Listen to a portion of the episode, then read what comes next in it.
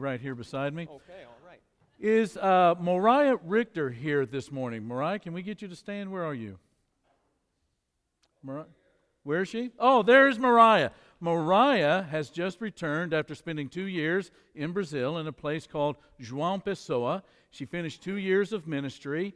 Uh, next month, she's going to be getting married and she's going to be continuing her ministry with her husband down in Bolivia. And we just want to say we are so grateful for you and so thankful for your life, your ministry. And we want to sing to you a song that we sing to our missionaries when they are back here with us. We love you with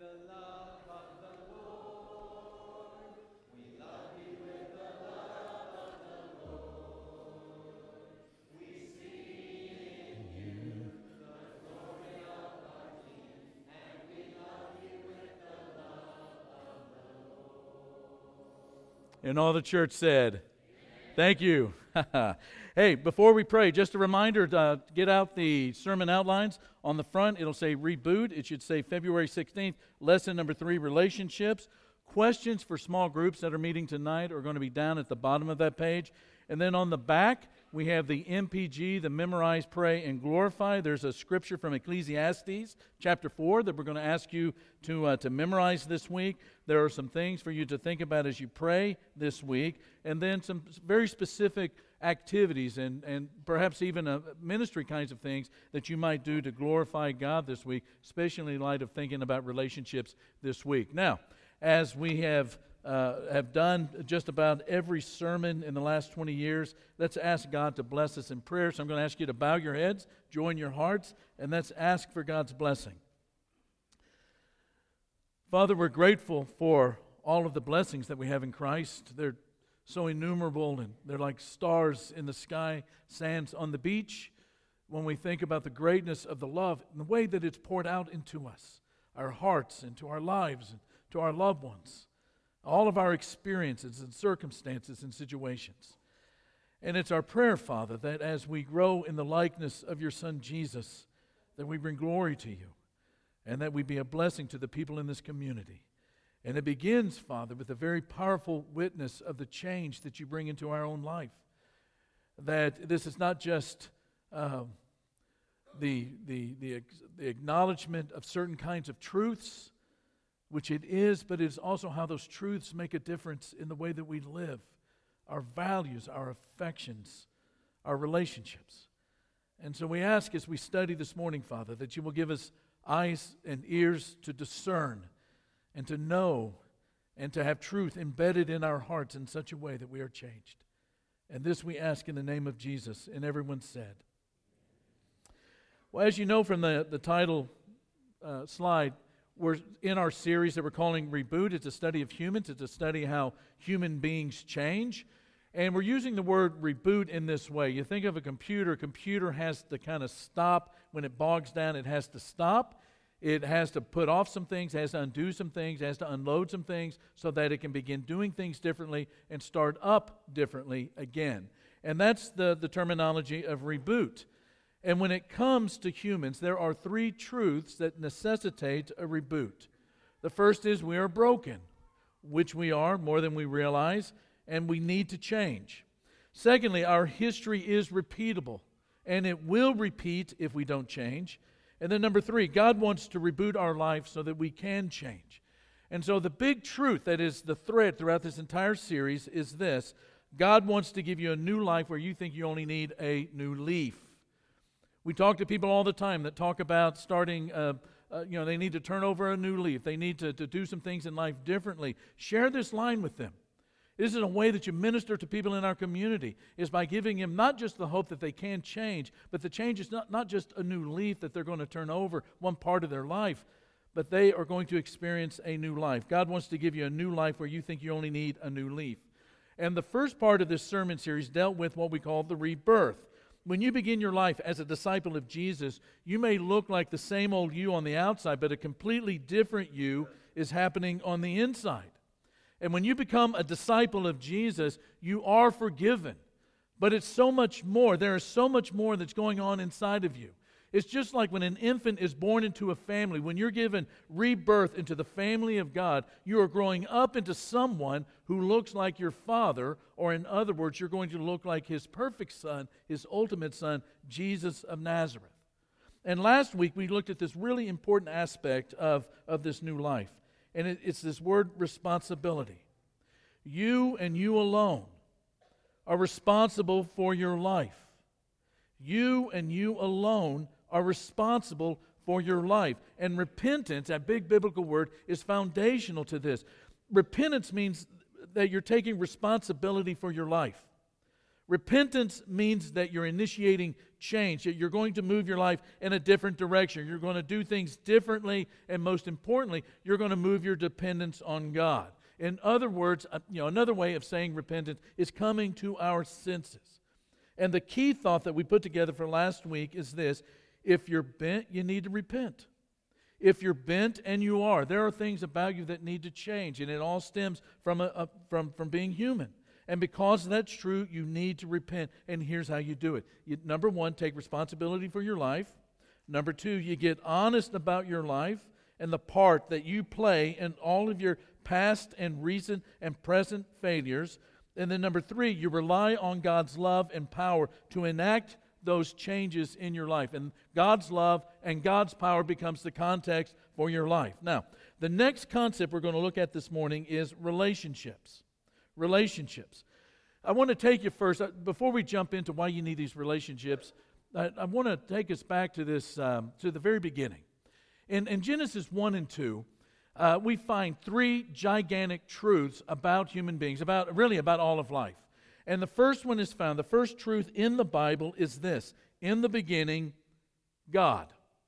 Genesis 1 1. The first gigantic big truth in the Bible is God. There is a God. In the beginning, there is God. Second, in same verse, that God created the heavens and the earth. And then the third big truth is found in Genesis chapter 2, and it's it's not good for a man to be alone. Third big truth it's not good for human beings, male or female, to be alone. Why?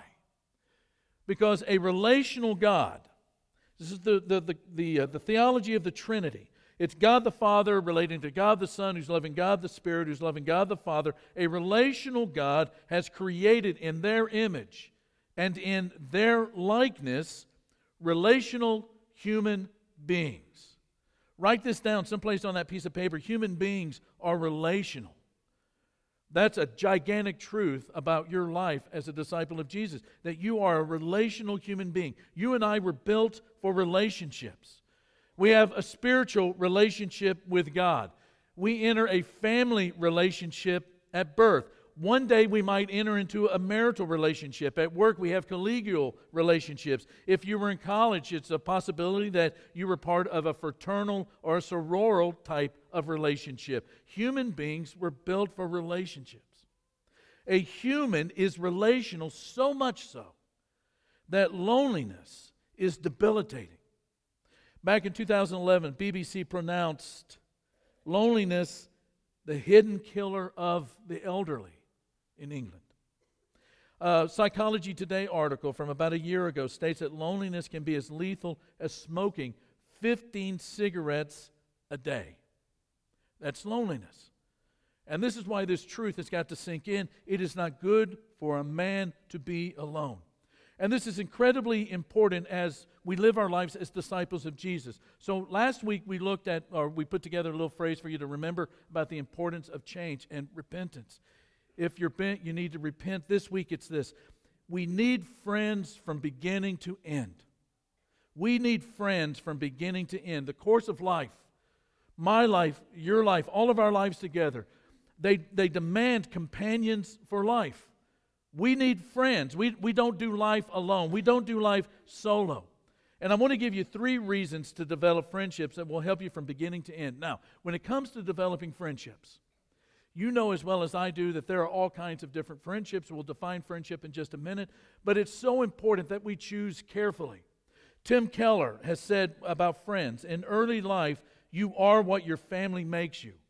Later in life, you are what your friends make you. And just about every sociological study that, of adolescence through early adulthood confirms that this is right. That there comes a point where the influence of the parents turns to the influence of, of friends and, of, and of, of, of acquaintances and partners in life. And so we're reminded in Proverbs chapter 12 the righteous choose their friends carefully. Let's say that together. The righteous choose their friends carefully. Proverbs chapter 18, just a couple of chapters later, one who has unreliable friends soon comes to ruin. One who has unreliable friends soon comes to ruin. That's why you need to be very diligent and wise and, and proactive and, and intentional when it comes to choosing your friends. And for our purposes this morning, I'm going to give you a definition of friend. A friend is someone who knows you intimately. A friend is someone who knows you intimately, loves you deeply, shares the same truth profoundly, and keeps you on the path constantly. Let me say that again. A friend is someone who knows you intimately, loves you deeply, shares the same truths that you have profoundly, and keeps you on the path constantly. And so here are three reasons you need a friend in your life as a disciple of Jesus. You need a friend who will, number one, speak truth into your life. You need someone in your life who can tell you the truth. You need somebody that can speak the truth in love into your life. Proverbs 27. Wounds from a friend, wounds from a friend can be trusted, but an enemy multiplies kisses. Couple verses later, as iron sharpens what? So one person sharpens another. Everyone needs a friend who will verify who they are.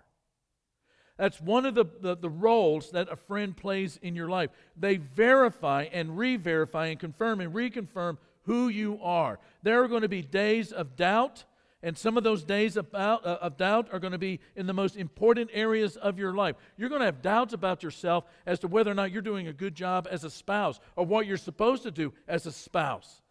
And there are going to be times when you have doubts about parenting. Anybody, parents, anybody ever have bad days where they wonder, am I doing the right thing or am I the only one?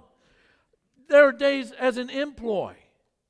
You wonder, you know, and Am I, am I doing the right thing? Or maybe as a boss, or maybe as a coach. And there are just going to be days, uh, you know, just even as a human being, you're going to think to yourself, or you're going to ask yourself the question, man, am I even doing a good job of being a human being? Sometimes people are going to say things about you that aren't true just to hurt you.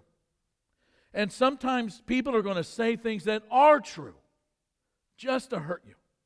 And others will try to hurt your faith or make you doubt God or doubt your salvation, doubt your worth, doubt your significance, doubt your position, doubt your name, doubt everything about you. Sometimes you will let your life get away from you and you will begin to veer from the path.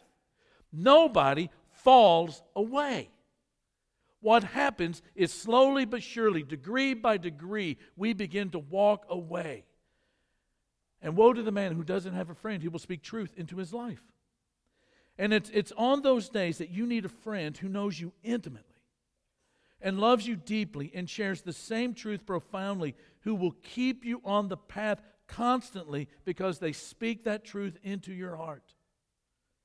And they can do it because they know, or you know that they know you.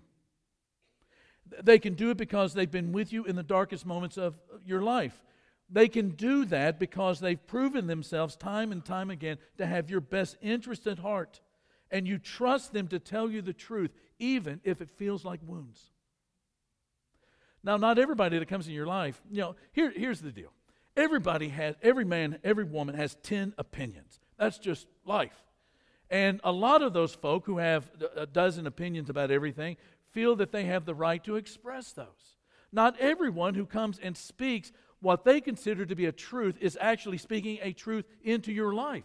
But sometimes it's kind of hard to know, especially in those moments that we, those, those places of our life that we really care about. And when somebody comes in and talks to us about something that just kind of barge into our life, we need a true friend to be able to verify who we are in light of all of these things that we're being told. You need, number one, someone that can speak truth into your life. Number two, you need a friend who will shoulder your burdens with you. You know, it's a fact in life that no one gets through this life without bumps and scrapes and bruises or worse. And great friends will always be with you. Great friends are, are always with you, even in the darkest moments. Great friends are like stars. They shine brightest in the darkest night. They stand behind you to support you, they stand in front of you to protect you, they stand beside you to help you. And this is why Solomon says in Proverbs 17 a friend loves at what? All times. At all times. Ran across this, uh, this quote. I wish I had the graphic abilities to to, to put something together with it. But this, and it's an anonymous quote, but it just, it's one of those that you just never forget it when you see it. Friends come and go like waves of the ocean, but the true ones stick like an octopus on your face. we get Richard on that one. you know, there are going to be moments in this life that are going to get the best of you, that are going to be beyond you that are going to outweigh you, they're going to bully you and beat you into the ground unless you have a friend. The Apostle Paul was someone who knew what it was like to have friends stand beside him, and he knew what it was like to have friends desert him when the going got tough. And he knew what, you know, being a disciple of Jesus in the first century or in the 21st century, not an easy thing to do and having somebody that stands beside you in those tough moments where the faith, you know, when the rubber is really hitting the road and your faith is being grounded, your faith is being tested, or your faith is up on the chopping block, you know, to have a friend who stands beside you when you feel alone, that was something that he knew to be very, very important. And so he's writing to all of these churches in the area of Galatia. And he sees that these folk are not ready to, to stand beside each other when it comes to the tough times of faith. And he writes to them towards the end of the book carry each other's burdens.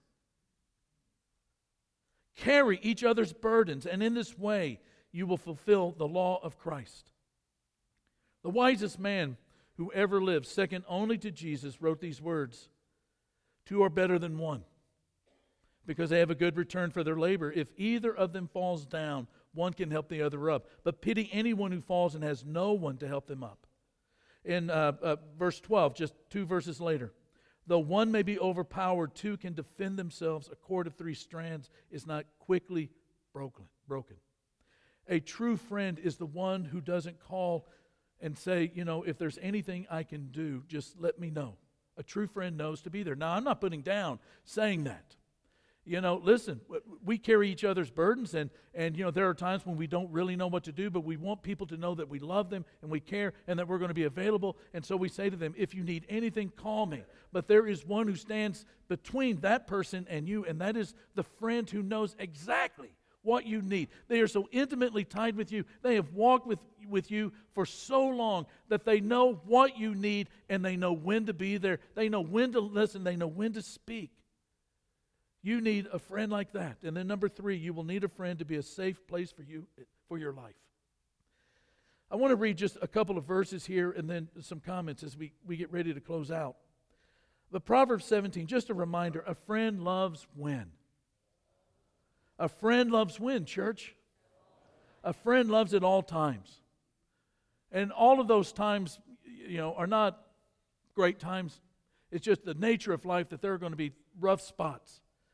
And at 2 Corinthians chapter 1, Paul writes, Praise be to the God and the Father of our Lord Jesus Christ, the Father of compassion, and the God of all comfort, who comforts us in all our troubles, so that we can comfort those in any trouble with the comfort we ourselves receive from God.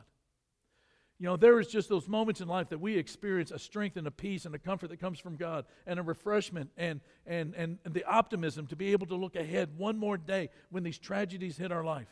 And it's those experiences that make us wise. And it's those experiences that teach us what is the wise thing, the wise counsel, the, the, the, wise listening to do when we encounter our friends who are struggling with something.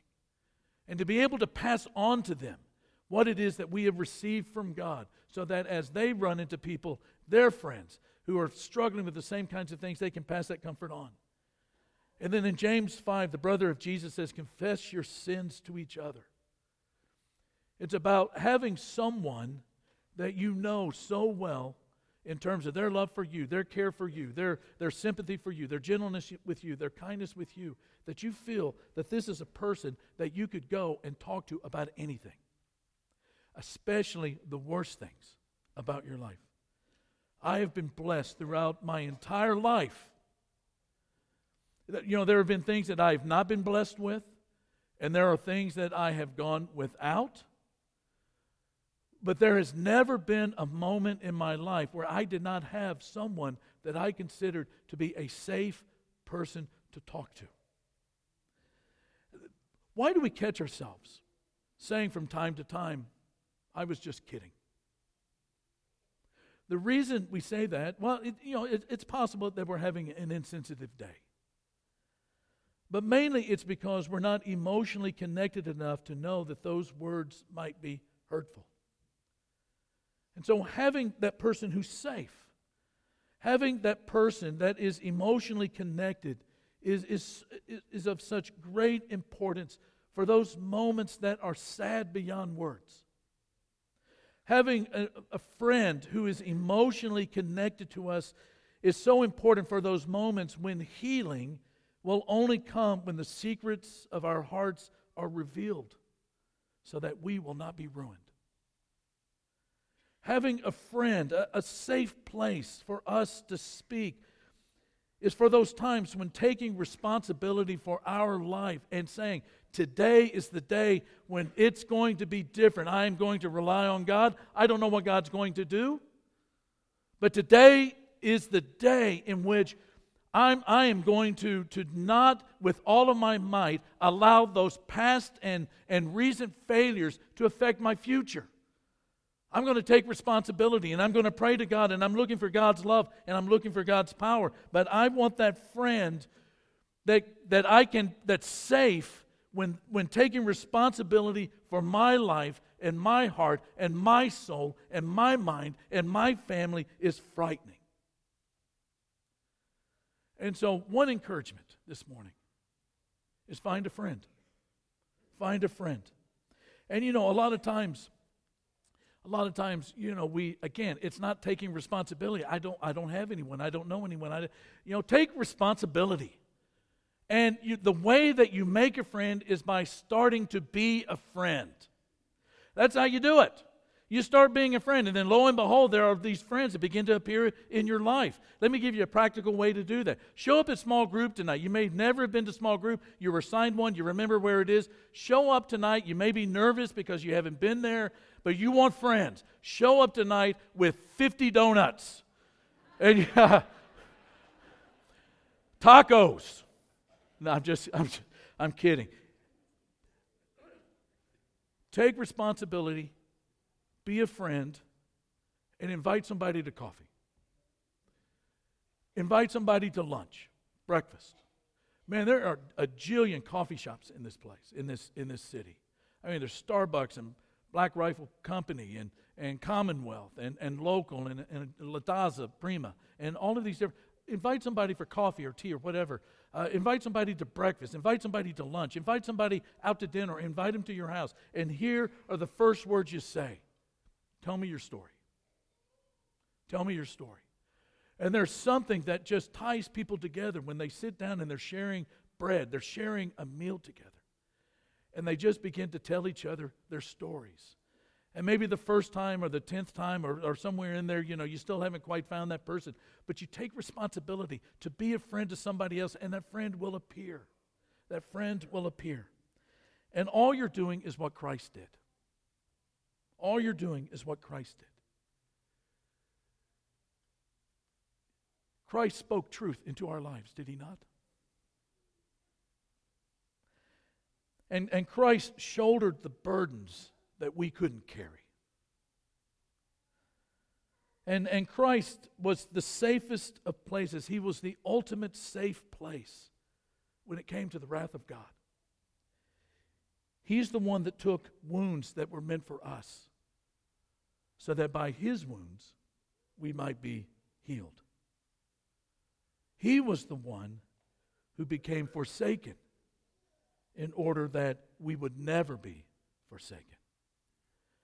And He is the one that is always saying, Come. Come to me. Come to me, weary, heavy laden, burdened, anxiety ridden, stress filled. Come. Come to me. He is the ultimate friend. There are ways that we can minister to you this morning. We're going to have shepherds down here at the front. We want you to come down and talk to them. Pray with them perhaps after the assembly. While right now we stand and we praise God together. Let's stand and sing.